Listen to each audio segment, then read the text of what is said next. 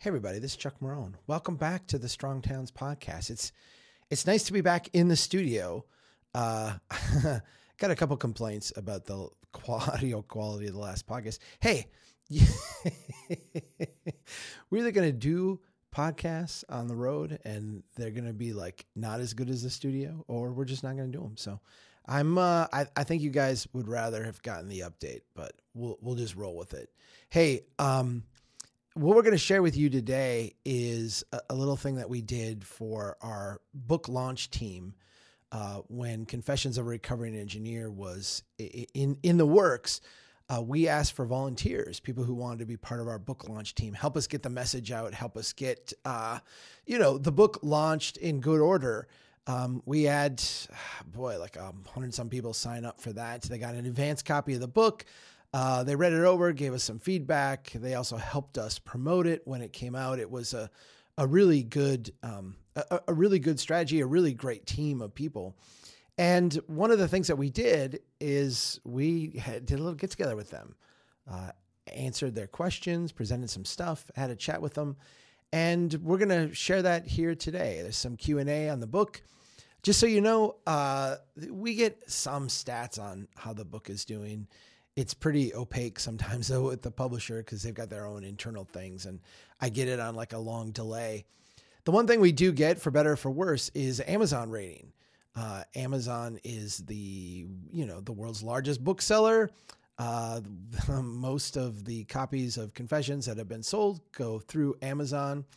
Uh, we may like that, we may not like that, uh, but it doesn't change the fact that they have like the the greatest you know, repository or rating system for books out there in terms of interest. And just want you all to know uh, Confessions of a Recovering Engineer, the Strong Towns Approach to Transportation, has been number one in its category since it launched and has been doing really, really well. Thank you. Thank you for that.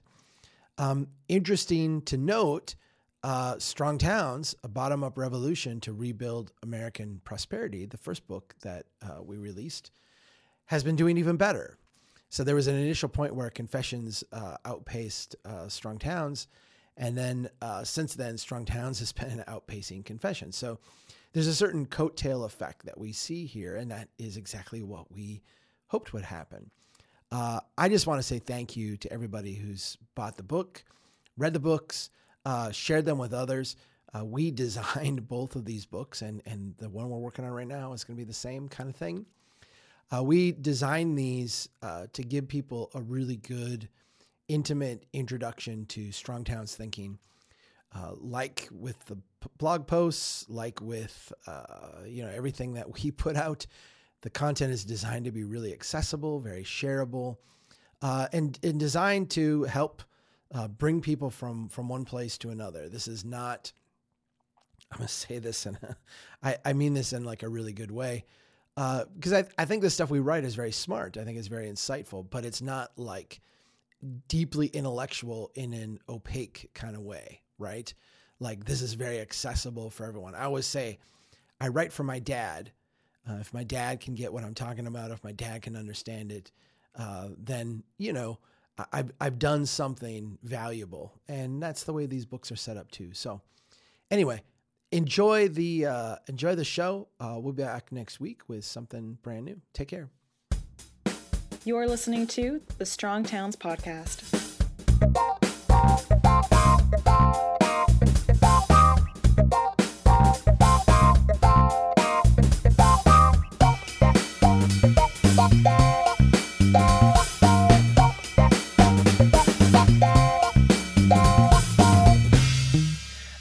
I don't know how you plan to start this, John, but mm-hmm.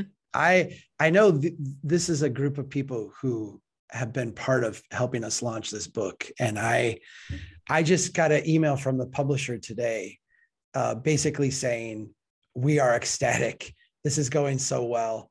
We're doing everything is going great on our end. We're um, really really happy, and he's like, I, I hope things are going as well for you as they are for us, and you know, our goal with these books is always to get this message in front of more and more people. Mm-hmm. And this book launch, in that sense, has been a huge success.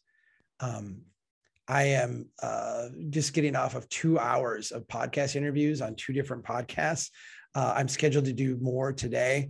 Uh, we have I, we've never done and had more demand for outreach and, and people wanting to chat about Strong Towns' message and Strong Towns' ideas, and that directly comes from the work that everybody did to uh, to make this book a success. You but especially all the people on this uh, on this broadcast today. So I just want to say thank you.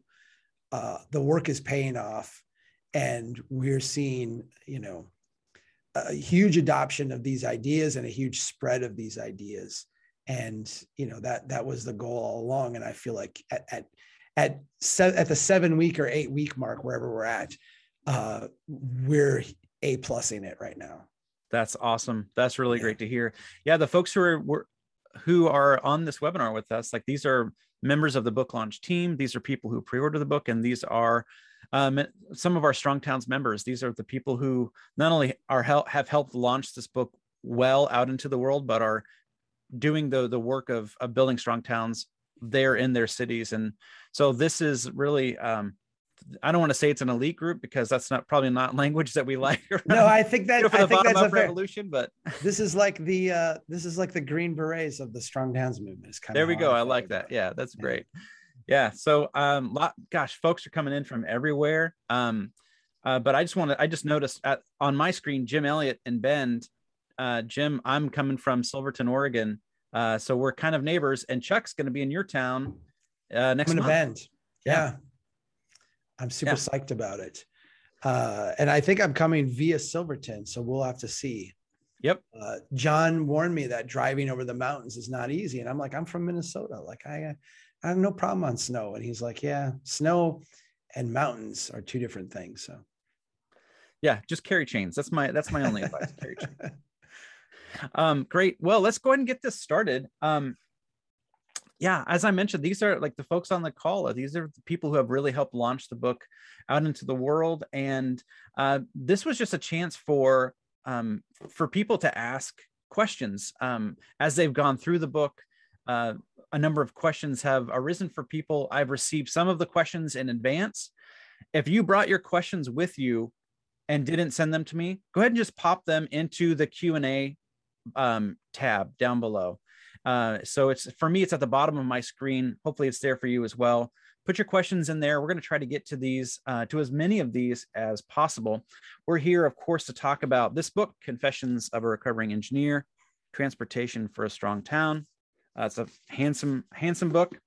And uh, yeah, so let's go ahead and get started. Chuck, you you kind of answered one of the questions that I was I I'm curious about. I know other people are too. Uh, and that's just how the book is faring. Obviously, we're hearing from the publisher that it's going really well. I was on Amazon uh, a couple days ago and I saw that there were 47 reviews already. Yeah. That seemed to happen really fast. And yeah. Uh, 43 of those were five star reviews and the other four were four star reviews. Um, so, and then of course, like you're out on the road talking to audiences for the first time and, you know, live basically for a year and a half and in a year and a half. So I'm curious, like what's the what kind of reception are you getting out there in the world to the book and to and to the message? I think you've summed it up in in the positives. Uh, you know when the publisher emailed me today he said you have 47 reviews? Uh, that he said that's incredible. Uh, amazon whether we like it or not mm-hmm. is like this measuring stick. Yeah. And so if you look you know, there's, he's like, your book right now is ranked like 20,000. And that might not seem like a lot, but there's millions of books on Amazon. And so, like, this is an astounding number. Um, I think the, the one thing that to me uh, has stood out amongst all the really positive things that have happened around this book is that the first book is actually done really well. So mm. uh, what what we've been trying to do with um, you know the the the uh, everything that we're doing about getting this message out to people. Uh, the hope with the books was that they would build on themselves and there would be kind of a halo effect. And the reality is, is that a lot of times you'll look on Amazon, which is kind of the most immediate metric that you can have for how things are doing. And you'll see that the first book is actually currently outperforming the second book. That's So- that's incredible. Mhm. Yeah. And so a lot of people are either getting the second book, reading it and going, I want to figure, or they're saying, okay, now's the time that I need to go figure out what's going on with this strong town stuff. And so that that's to me like the greatest success is seeing people who are not only interested in this topic in this book, but then are like immersing themselves deeper into the into the dialogue and the conversation.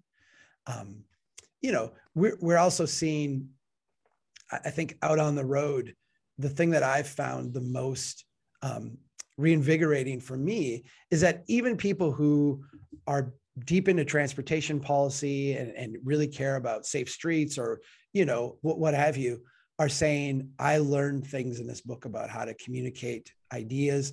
I learned things that i didn't know.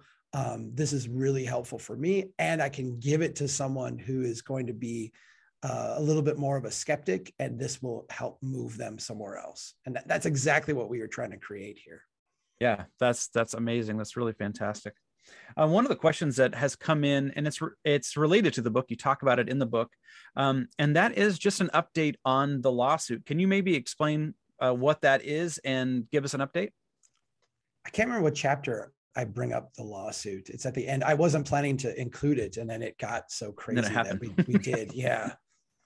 Um, so this is a you know the the the very Cliff Notes version of this is that uh, a- a- an engineer who doesn't like strong towns uh, filed a, a- thing against me with the state licensing board uh, for a, a a moment or for a, a period of time.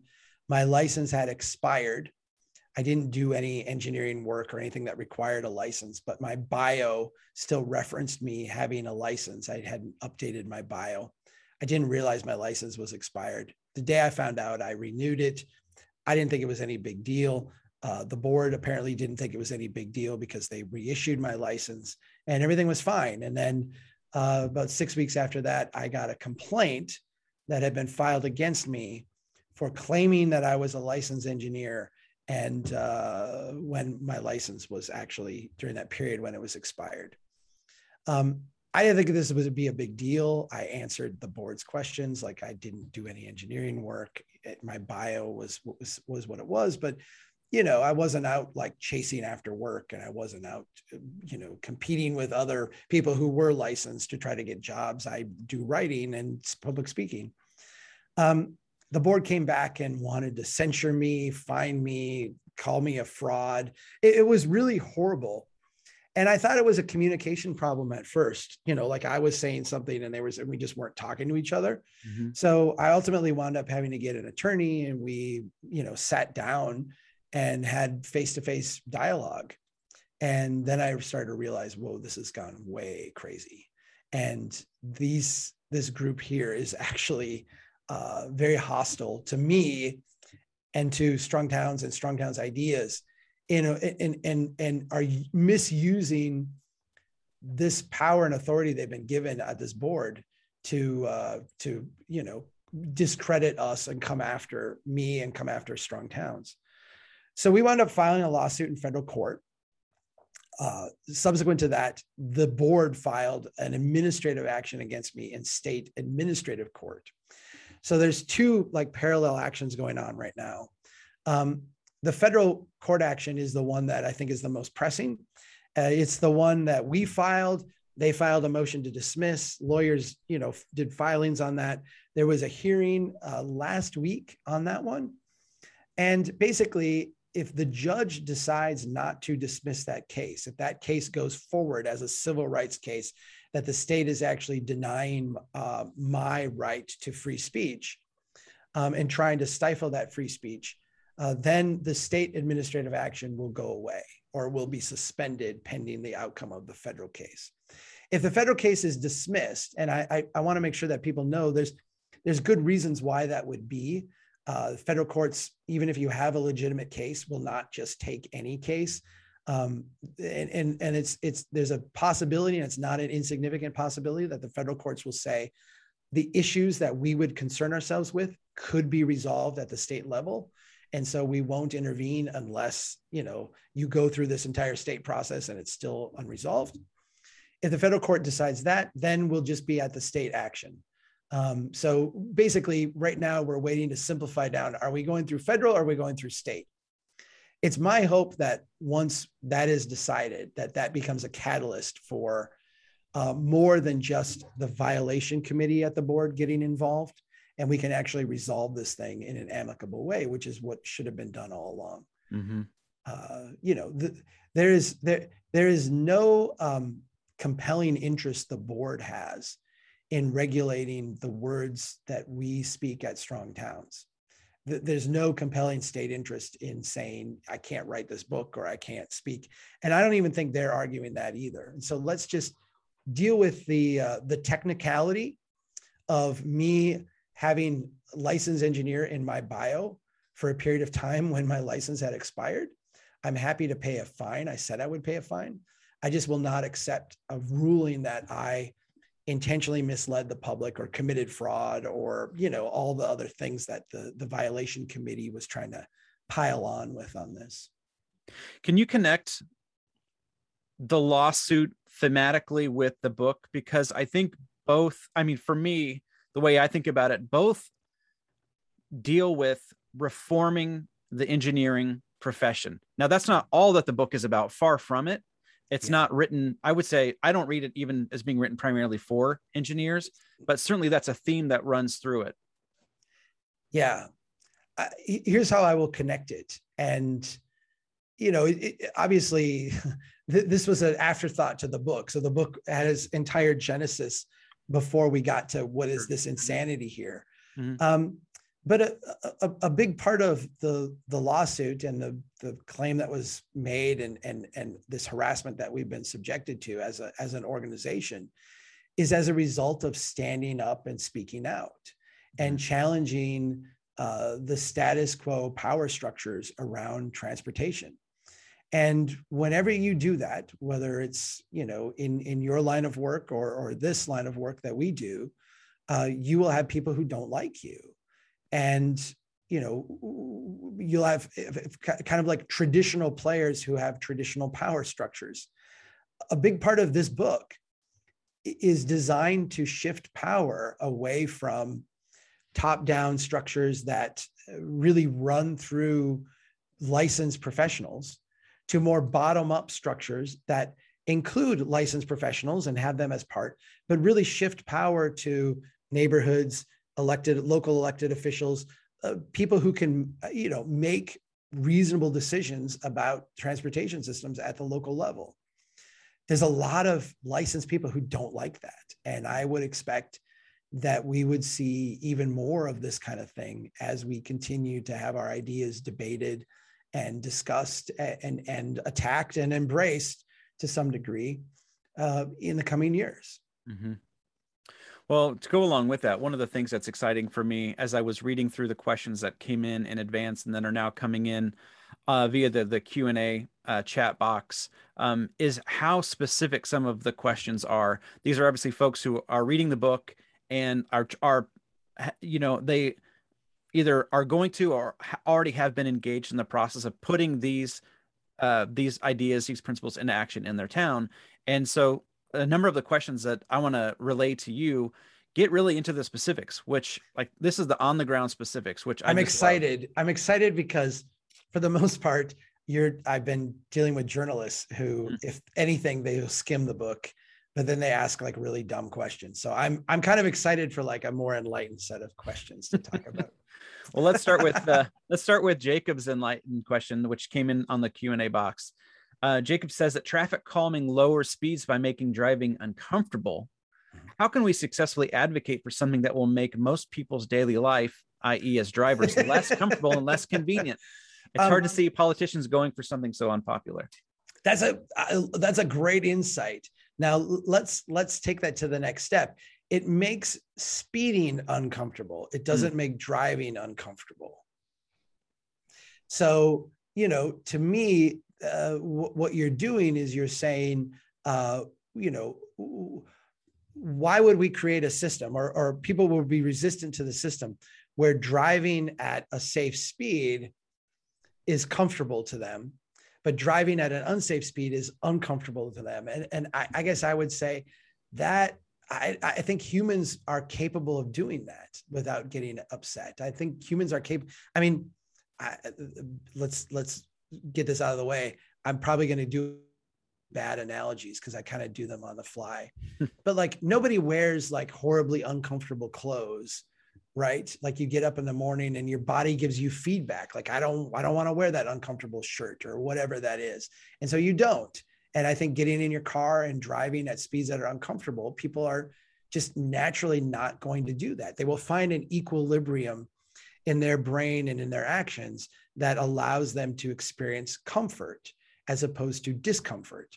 And I, I think that's, you know, to me, the deep insight here is not that we're going to put people who are already primed to be angry and mad and uh, you know the societal tension that we have right now and we're going to put them out in the street and just like you know poke them with a stick and say be uncomfortable damn it you know we're actually going to say here's a situation that's going to create you a lot of tension but you can find comfort and equilibrium driving slow. Mm-hmm. i you know what what what insights on human behavior suggest is that people will then drive slow. Mm-hmm. does that make sense john? I mean i'm yeah but i think i also think it's a good lead into another question that's sort of along the same lines. It's maybe not about convincing politicians uh, but like how do we communicate that? Um, to other people in our community. So one of the questions we came in uh, that came in was uh, the example of a church that was kind of standing in the way of of road diet. Do you have any tips on how we can um, I, on how we could just like commute how we as advocates can communicate the benefits of reforming our transportation uh, to to people who might be initially you know not in favor, if not outright antagonistic? Yeah, I I I didn't bring this story into the book, but I had, you know, this exact situation where the priest at my church was against the bike lanes being proposed out in front of my church. And the, the thing was, did you send a, in this question, Chuck? No. the, the thing was, it was a bad project at the mm. wrong time. To, to me, the the answer to that question is that if we find ourselves having to communicate to people why something they don't want to do is good for them we've we've not done it we've failed we've not done it correctly. The reality is like the project that happened at my church um, the city decided you know we're going to build bike lanes. And so the next project they did the next big top down renovation project they did they included bike lanes and they went out and just kind of without thought indiscriminately just put bike lanes down. And they took out the entire or they were planning to take out the entire area where um, you know people park for the, the, the wedding party parks the uh, the funeral procession the hearse sits outside the front of the church you know basically like church prime real estate for uh, the business of the church. And then it became this thing of like the priest versus the city. Mm-hmm. And of course, all my parishioners are there, you know, you can't do this, like shaking their fists. And I'm like, this is a really bad situation. And by the way, this was on the outskirts of town where, where it, if anybody bikes, it is very, very few. So we picked a big fight in a place with very little upside. Hmm.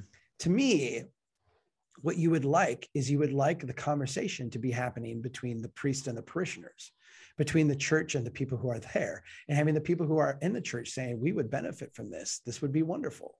And the way you get to that is not by making it uh, a city project um, you know where we're delivering this uh, you know commodity a, a bike lane or a, a road diet or what have you but a neighborhood project where people are building, co-creating with the, with with the city government, but co-creating a neighborhood. And and this gets to the street design teams that I talked about. You know, I I said this book is about shifting power, and I literally mean that. It's about shifting power. And the street design teams are designed to do that. They're designed to say, the engineering part of this is one part of this, but it's a modest part of it. The greater part of this is what are we trying to accomplish in this neighborhood with this street. And if we can have that conversation, there will be many times where we don't like where it ends up. I'm not suggesting street design teams will be flawless and will always come up with great designs and will always be wonderful. But the idea is that the street design teams creates an iterative process where we can start to deal with people's issues on the ground. And when we do that, um, I, I think we can refocus our conversation around the human experience in the place as opposed to the kind of imposition of values on that place. Mm-hmm. I'll take my chances with the church any day when we do that. Right. Like I, like I, you know, give me that kind of dialogue where we're saying, what are we trying to accomplish in this neighborhood with the people who are here to make their lives better? Um, you know, I, I, I, I like my odds in that process. Mm-hmm.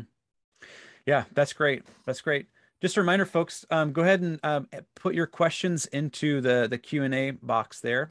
Um, I have others that that folks have uh, that people have sent in, but I want to make sure that we get to your question as well.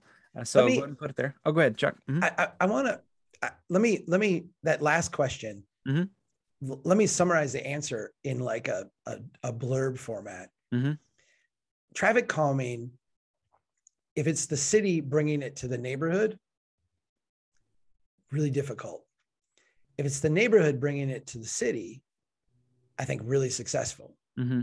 And so the idea of a street design team or the idea of focusing uh, the street design approach, making it bottom up, is to actually foster the people bringing this to the city. Which means that the conversation needs to be happening at the neighborhood level, like to even to, you know, pre predating that the, the most controversial thing that I've seen with this book, or the, the place where I've gotten the most pushback, uh, is on this idea that a non-technical person should run a street design team. Hmm. And I actually describe this as kind of like a social worker should run the street design team. And, and, and people are really, you know, professionals are really offended by that. They're like, how could that possibly be? And I'm because the questions that we're asking at that level are very human questions and we're really centering on the experience of humans in that neighborhood. Um, and and and the other things that are brought in have to be in service of that. And so the idea that you would start with the engineer and the technical specs of a street is like the wrong starting place. Mm. yes. Yeah. Yeah that's good. That's real good. Um, sarah roy asks a question uh, Sarah says, I understand from the confessions videos that the MUTCD, and that's the Manual on Uniform Traffic Control Devices, that the MUTCD clearly states that an engineer can use their discretion regarding road design. Yeah. I mentioned this to our town's engineer, and he claims that he can't use dis- his discretion because our state DOT has adopted the MUTCD as law. Is this a real thing? also, I've been told that some engineers' hesitancy to use their own discretion lies in that if the DOT or other regulatory body disagrees with their choice, they can threaten to take away that engineer's license. Can you speak to this? How likely is such a thing to happen? I, I feel like there's two.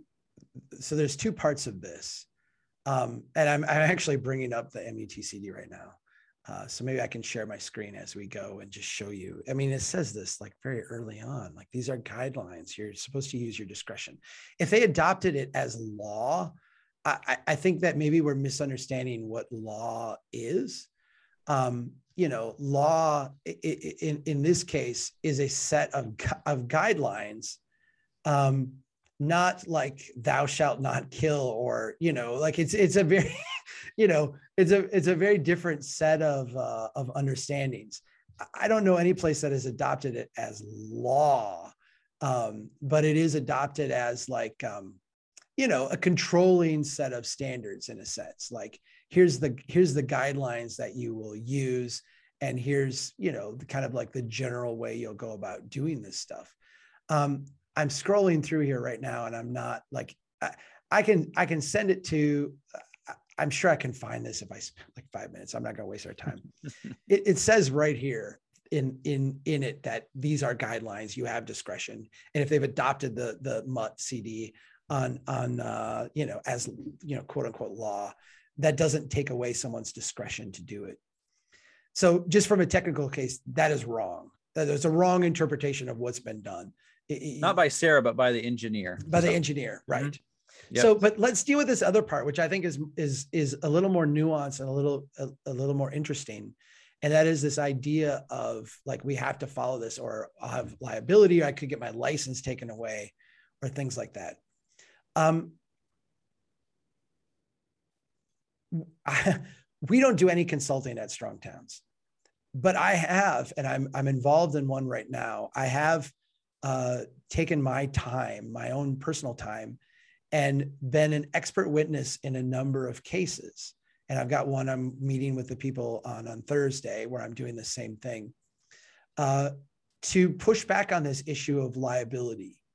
Um, you will be liable as a professional engineer if you do things without exercising care. In other words, if you are negligent in some way, uh, or if you, um, you know, are aware of problems and issues and you choose intentionally to ignore them. Uh, now, courts are weird. Courts do strange things, um, but cities are given immense amount of latitude to make decisions on things.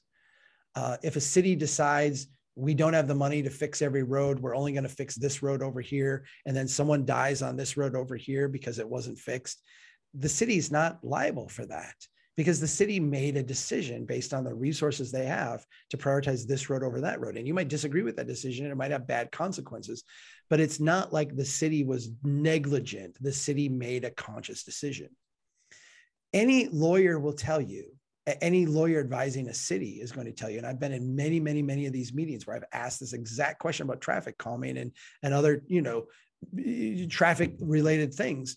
If you make a decision and document why you did something your your your chance of liability is like nothing. It's it's nothing. Um the case that I'm involved in right now is one where there's an elementary school, a stroad, and then a trail on the other side. And the trail actually comes and, and kind of uh, ends at the opposite of the school. And there's, you know, four lanes of fast moving traffic and then the school, and it's an elementary school. And the kids were supposed to come to this point and then go all the way down the trail to a quarter mile to the signal, wait, cross, come all the way back in, you know, February in Minnesota um, and instead, they were just walking straight across. This was brought to the engineer's attention many times. This was brought to their attention by the school district. And the engineer came back and said there was nothing I could do. This is a state standard. I couldn't do anything.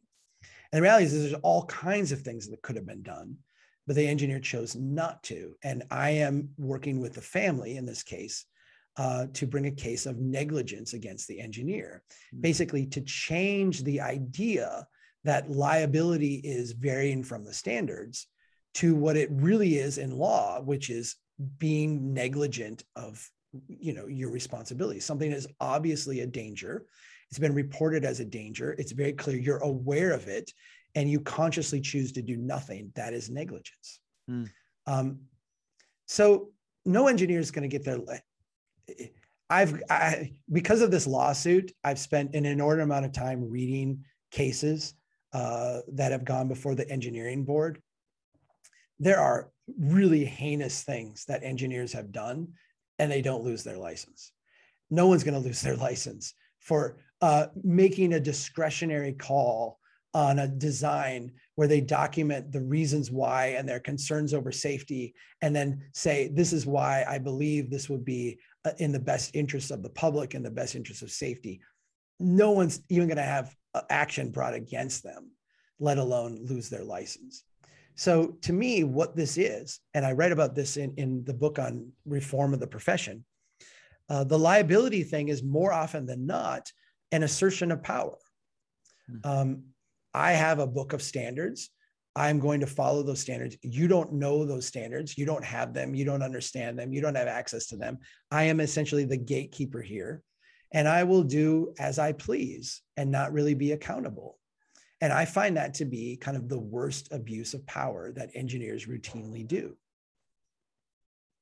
Yeah. Is that the case that you're describing yeah. involving the family and the the engineer? Are, are cases uh, negligence cases like that common or is this relatively uncommon? Um, well, let me put it this way. I, I think that they're common, but I think that um, to have, okay, so this is the fourth one that I've done. I did a couple out in Oregon, actually, hmm. and those were both settled before they got anywhere.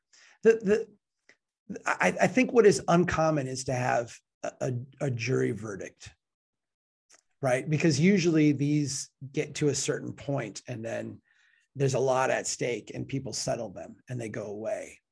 And before I get involved with them, I ask, like, are we going to a jury verdict? Because I I want, you know, there have been a handful of those in the last few years. Um, I want a lot more of those. And I want the I want the language. I, I want a bunch of big jury verdicts to start uh, affecting insurance companies who are writing policies for cities and then having those insurance companies turn around to city councils and people who are making decisions saying best practices say you're not protected by just following the manual but actually best practices say you have to use your discretion here that's mm-hmm. what it is and and it, you and i can say it and and i can write it in a book but until they start losing in court which they've not done a lot of because they tend to settle um, until they start losing in court and having their own insurance people tell them to do this differently, I think they will be able to sit behind this wall of liability protection mm. or, or perceived, you know, liability protection. Yeah, cool. Thanks. That's that was really interesting. I had not heard about this the case that you were involved with, or even of other cases like it. Let me um can I share my screen here for a sec? I think so. Yeah. Let me so. So this is actually the manual on uniform traffic control devices. This is a publicly available document, so it's not like you have to pay for it to get it. Here's section 1A.09, engineering study and engineering judgment. Um, this manual describes the application of traffic control devices, but shall not be a legal requirement for their installation.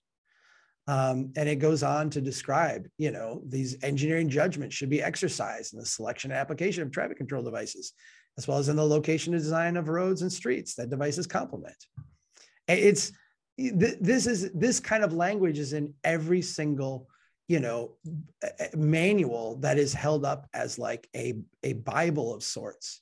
You know like we can't we can't vary from this. This is what the standard is. No you're supposed to exercise uh you know your judgment as an engineer.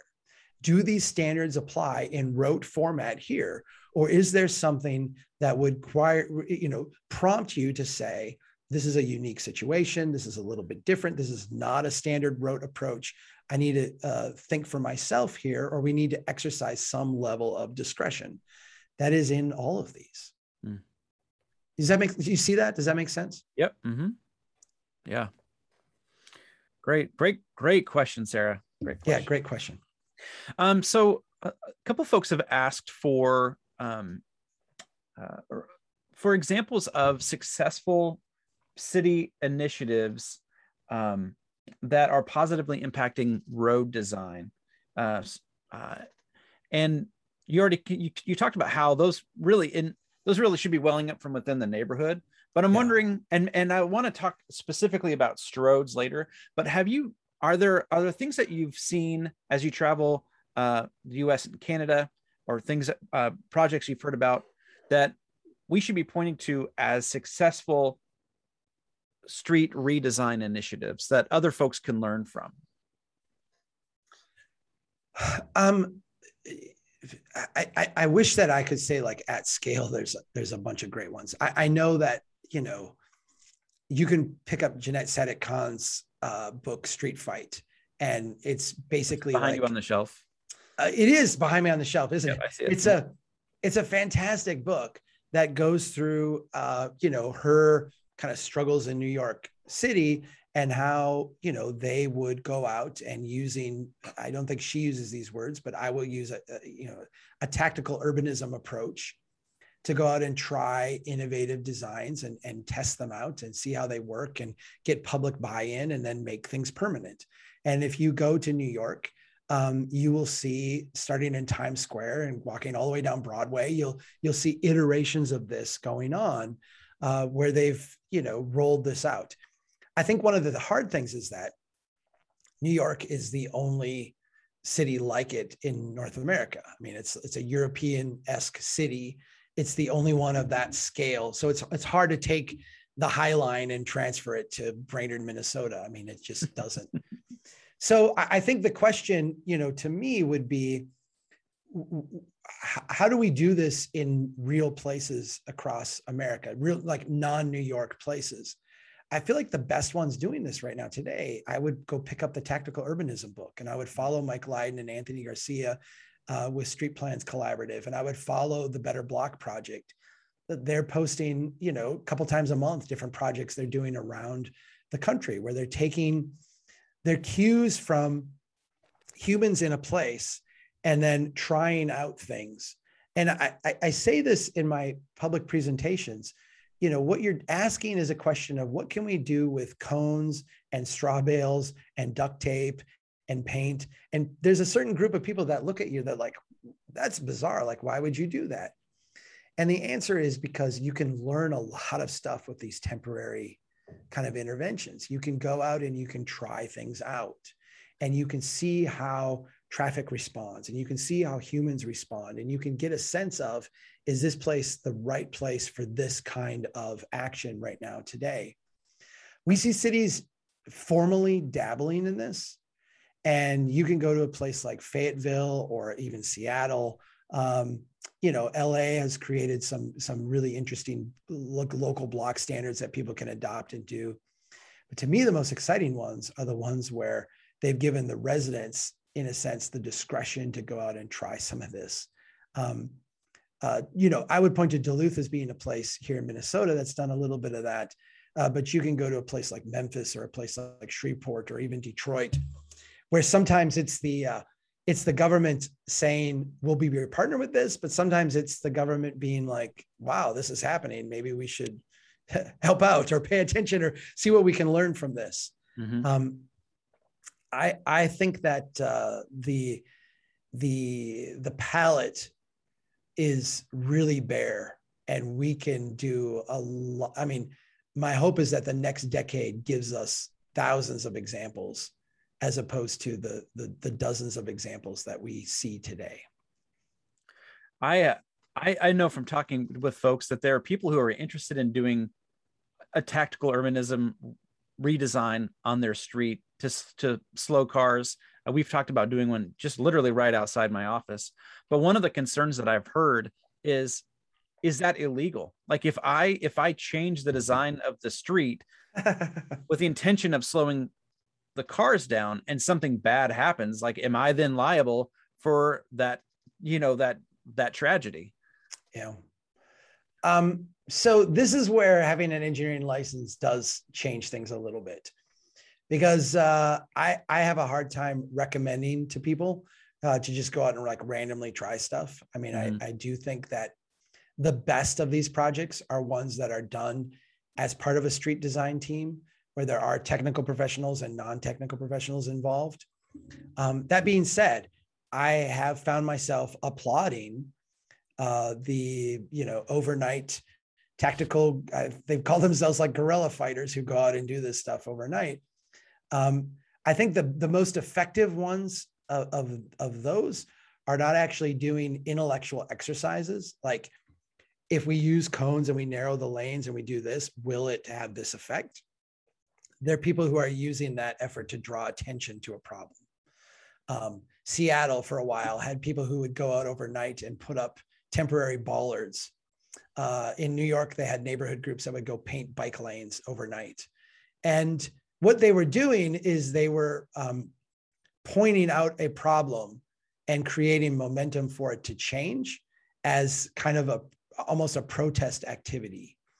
I think if you look at it that way, your strategies would be a little bit different than if, say, I were going out with a street design team trying to understand the concerns, the way people were using this neighborhood, the struggles, trying to co create space with them uh, as a as a servant, you know, as an as an engineer with some technical expertise, trying to meld that with their neighborhood expertise to create a good design that we could iterate on. Mm-hmm. So there's a little, I think, a different tactic, right, John? Yeah, uh, th- yeah, that makes sense. And uh, just about like regarding my neighborhood. One of my neighbors worked for literally years to get speed limit signs put up um, because people go to our house is right on the edge of the country, like between like right the border between the town and the country. People are just going too fast. Yeah. Our one of our neighbors worked for years to try to get the city to put speed limit signs in here.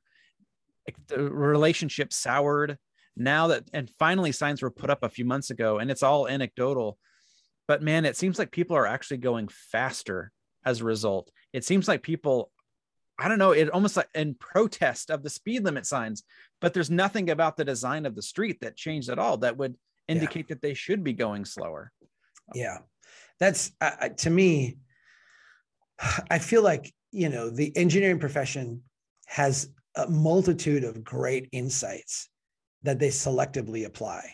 And th- this is why I started the book with the chapter about the underlying value system. Because engineers recognize that humans, that driving is a system one activity. It's a, you know, to go to, to Daniel Kahneman and his insights on cognitive psychology, system one is the automatic system. Uh, it's the one where I ask you what one plus one is, and you say two without having to do any mental cognition driving is a system one activity. If it if it weren't if it were a system two activity one that took your active focus where you push everything else out of your brain and focus on driving uh, people would exhaust themselves very quickly. Like you you can't sustain that level of of mental uh, acuity for that long. And so engineers have recognized that because driving is a system one activity people will drive the speed they feel comfortable driving regardless of what other signage is in place signage is like the most ineffective way to get humans to do things, hmm. particularly people who drive the same stretch over and over and over. Um, the signs will mean very little to them. And so it's not surprising to me that you have anecdotally, at, at the very least, not noticed people driving slower. And that there may subliminally be things being signaled to the drivers to drive faster here. Uh, that doesn't surprise me at all because speed limit signs themselves are very ineffective ways to change people's behavior behind the wheel. And that, that makes me sad because I watch people like your neighbor invest lots of time and energy mm-hmm. into changing, you know, quote unquote, the law, you know, when it comes to what speed people can drive in a place and then be eternally frustrated when it has no, no real effect. Yep. And it's not just me, that neighbor is very frustrated. And yeah. it feels, in fact, it feels personal to her after working for for so long. And I'm I'm I'm sorry for that person. Um, you know, I I I I I grant their frustration. I feel like they um, don't have a complete understanding of the problem, mm. but I feel like engineers do. It, the problem is that the engineer response would be to raise the speed limit because people are driving fast when it actually should be to redesign the section so that people are cued to slow down. Mm-hmm. And that's that's just not in the engineering toolbox today. Um, somebody asked about some for some practical strategies on converting a stroad. Um, any any practical tips there? Specific specifically with stroad conversion. Well, it depends on what you want to do with your stroad. If you want it to become a street or a road, mm-hmm. um, in the confessions presentation I've been giving uh, around the country, I have this one slide that's like if you want to, you know, if you want to go from a, a stroad to a street or a stroad to a road, is very easy, and it is like really, really easy from a technical standpoint. the the The problem is always cultural. It's always a, a, a, a conversation between people that makes this difficult. So if you want to go from stroad to street, you slow traffic you prioritize humans in that space over through traffic. And then you build stuff because a street's about building wealth. And so those things are all like very simple to say but like how do you slow traffic? Well you do the opposite of forgiving design. You create edge friction. You create you know you make the complexity of the place overt and apparent to the driver. So the driver is induced to slow down in order to retain like we said in that very first question retain a level of comfort so, in order to feel comfortable in a complex place, people will drive slow. And so you want to add complexity in. Well, uh, you know, uh, that that that that is something that we can do through the design process if we had that, you know that that that value set going along with that prioritizing people uh, would be you know in a street would be things like changing your signal priority i mean i my my daughter um, hates walking to school. And she gets really mad because she has to sit at the light for like 90 seconds while there's no cars anywhere. And you know you press the button and you sit and wait and it cycles through. And because it's you know quote unquote rush hour you know the 10 minutes of day but they'll set the thing for two hours because who knows why.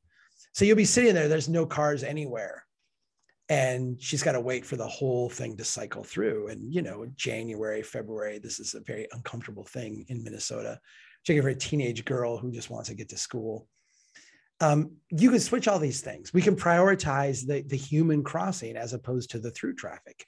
This is not hard to do when you put your mind to it. To go from stroad to road is the opposite. You know, we we limit access, we limit complexity, uh, we basically don't zone and don't develop that property uh, adjacent to it. You know, we we we have that uh, anything that's done there be done on local streets that would pour back into the system somewhere else. I don't get too uptight about the stroad to road conversion because I actually think that the unwinding of the suburban experiment is going to make that easier to do and make that kind of irrelevant. You know, if the big box stores on the edge of town become warehouses, which I think is is happening here and going to happen in, in greater extent, if those fast food places kind of go away and atrophy, there's just not going to be the traffic and there's just not going to be the demand. And so if the access is there, it's not going to be as big a deal. Um, I just would stop adding new ones. You know, I mean, to me, that should be the policies like no more new accesses, like we're not going to add any more. But the stroad to street one is the one that you get the street design team involved and you start asking, you know, very localized questions about how we do this. Mm-hmm. One more question that just came in um, about uh, uh, along these lines, then we'll kind of move on to something, um, a different topic. But Stephen just wrote in the chat, he said, in medium sized rural cities, slowing down drivers as they get into town from rural highways has been a huge issue in my town. Same, same as like Stephen and I are in the same, same boat. Um, uh, especially as the main road through town is a major school bus route. Thoughts on effectively slowing down drivers as they transition from rural areas to urban areas. Is it really kind does it go back to what you were just talking about about adding complexity? Yeah but you're so there's a there's a technical question here and i i've got this question once on the book tour by an engineer and i thought this is a great question because i'm silent about it in the book. And i've talked about it before but i've i've said i, I don't have the answer. So a road moving vehicles quickly between places a street a platform for building wealth within a place. You don't just go 60 miles an hour and then start driving 15, mm-hmm. right? There's a transition between the two. What does that transition look like? Mm. And my answer, the, the engineer asked me this question, and I said, that is a technical body of knowledge that I feel like we need to develop as engineers here. We're not developing it now because we don't we've we've not asked the other questions. We treat roads and streets the same in our design, and so we don't discern a need to have a transition between the two. Yeah, if we actually subtlety there. Yeah, if we actually got to the point of having the, these two discrete kind of design approaches, there would need to be a transition between the two. What would that look like? I, I, to me, the most stark example of this is Ireland. I would, I would, I spent time driving through Ireland, which as an American is very weird because you're driving on the, the you know wrong side of the road. you're driving on the left. And so you're you're already kind of is exhausting. You're driving in system two because it's very unnatural to be in the, the left lane. But when you would get to the city, when you would get to an urban area, uh, they would have a transition on the outskirts of town. And I remember one very, very clearly. It was very abrupt and jarring to me as a driver. You were driving along on what their version of a highway is. It'd be kind of like a rural county road for us here in Minnesota, but you're driving along at, at relatively high speeds. And then all of a sudden, the curb, the, there would be a curb on the edge of the road, and the curb would come up a little bit. So it would become a little bit more pronounced. And then it would start to shrink in Mm. and it it would it would so you were kind of going driving into a funnel in a mm. sense. It was subtle. It was not like a wall or anything, but it was enough to like prompt you to recognize that you were you were driving in some And the result is that as a driver, you just naturally slowed down. Because what happens is your margin for error is decreased. It, I could hit one of those curbs. And so because I have less margin for error, I automatically slow down. And so what it would do is it would like funnel you down like this. And then bam, it popped back out again. When it popped back out, you were in the city. And so in a in a relatively short period of time, you would go from highway speeds to urban city speeds. And I remember as soon as you got through that little area, like it was building, building, building, people walking across the street, just like a chaos of Irish town. Um, and it was beautiful. Uh, to me, it would be harder to do that in the US because our highways are so much faster and our local streets are still designed for high speeds. But we're going to have to figure that out here. What does that transition look like in an American context? How do we make it work? And how do we get people from very high speeds to very low speeds? I, I would love to get to where that's an operative problem to deal with. That's mm-hmm. not the urgent problem we have now. I would love to get to the point where that is the thing we're trying to figure out. Yeah. Chuck, out I'm hoping maybe we can just answer one more question. And actually, I'm going to try to combine multiple questions that came in. That was about the role of technology. Um, you have a whole tra- chapter in the book on technology uh, fads and transportation technology and fads. I think it was called something like that. But we had a couple, you know, with somebody ask kind of about new technologies around bike and pedestrian pedestrian intersections. Somebody asked if whether or not AI could be used for training self-driving vehicles to test street designs. Like as you sort of survey the landscape, what are some some technology advances that seem especially promising and which seem like uh, trying to put put a technological band-aid over a much deeper problem yeah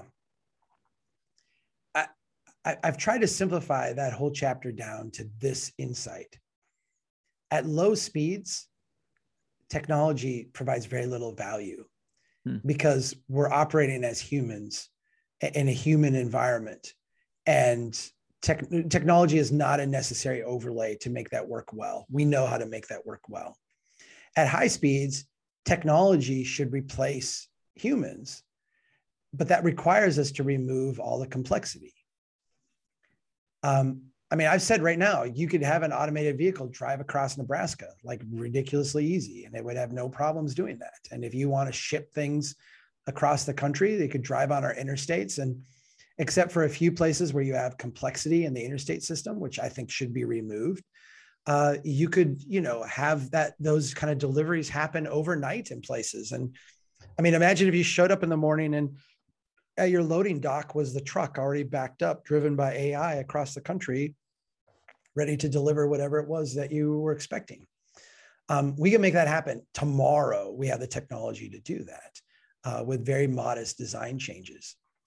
I, I find that we get um, a lot of this is is where the energy in our country is today, and also I think culturally how we look at innovation and technology. Um, it's a little bit like you know I text my neighbor, and I feel stupid doing it because my neighbor lives right there. Like I can just literally like walk out the door. I text my wife when the... she's on the other side of the house. Yeah, yeah, exactly. Like I text my wife, she's on the second. Like, is that bringing us closer together or further apart? It, it's really not solving a problem, and I think you know a problem that is a pressing problem. A, lot of what technology is being discussed at today is to overcome a problem that would be immediately fixed if we lowered speeds. Mm. If we designed for 15 mile an hour speed on urban streets, we would we would find technology to be as silly as texting your wife from the other room. And I'm not saying that that doesn't have value sometimes because you know if I'm in the middle of making dinner and she's upstairs working, you know I can't run up there. It's nice to have an intercom of what's our, you know I get it, but you're talking marginal improvements on human life, not transformational things. Mm-hmm. Yeah, that's really that's the, really great. The transformational thing would be to get speeds down, mm-hmm. and then all the other stuff becomes kind of superfluous.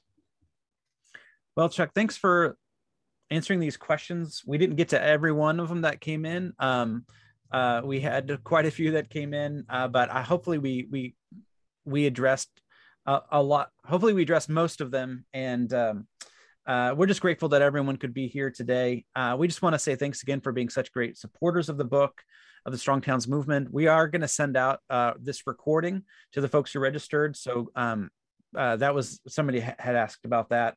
Just thank you again for being here. Thanks for the great work that you're doing in your town. Exciting things are afoot. Um, I put my email in the chat. If there's anything that we can do to help you in the work that you're doing, if you have any follow up questions for me or resources that I could send you, um, please feel free to reach out to me directly. We'd love to help however we can. And with that, we'll just go ahead and sign off. And just thanks again, everyone, for being here and for all that you're doing to to build a strong town where you live. Yes, thank you so much. And I just to reiterate what John has said, you know, we're um, the, the the the people on this call, the people in this movement, have uh, invested a lot of time and energy in, in building and growing this conversation, mm-hmm. and we are uh, as an organization uh, getting to a very exciting time where I think we can even more actively than we have in the past support the efforts that are going on at the local level. Uh, we've got some things that we're working on uh, here in the last quarter of the year that we hope to to bust out at the beginning of next year that I think will will advance. Every year it feels like we can advance that ball a little bit more, um, but we're really starting to see this message get uh, to different places, and then to people start doing some things that are really exciting and innovative. And and I think 2022 we're just going to have more of that. So thank you for thank you for being part of it. Thank you for helping us have the capacity to do it. Thank you for being part of the momentum in getting this all out there. It's it's huge.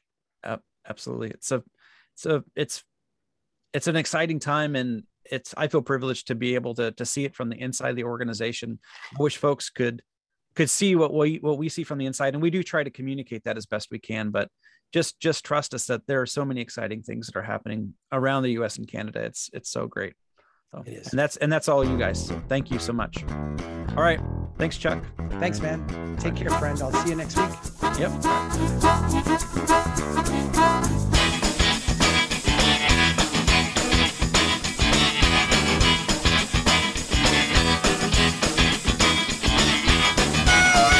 Drafting times require what? Drafting measures, yes! Who said that? they know that America's one big pothole right now. Bill, Bill, Bill, Bill. That's the story. Chuck Marohn, this has been fascinating. Who made the city?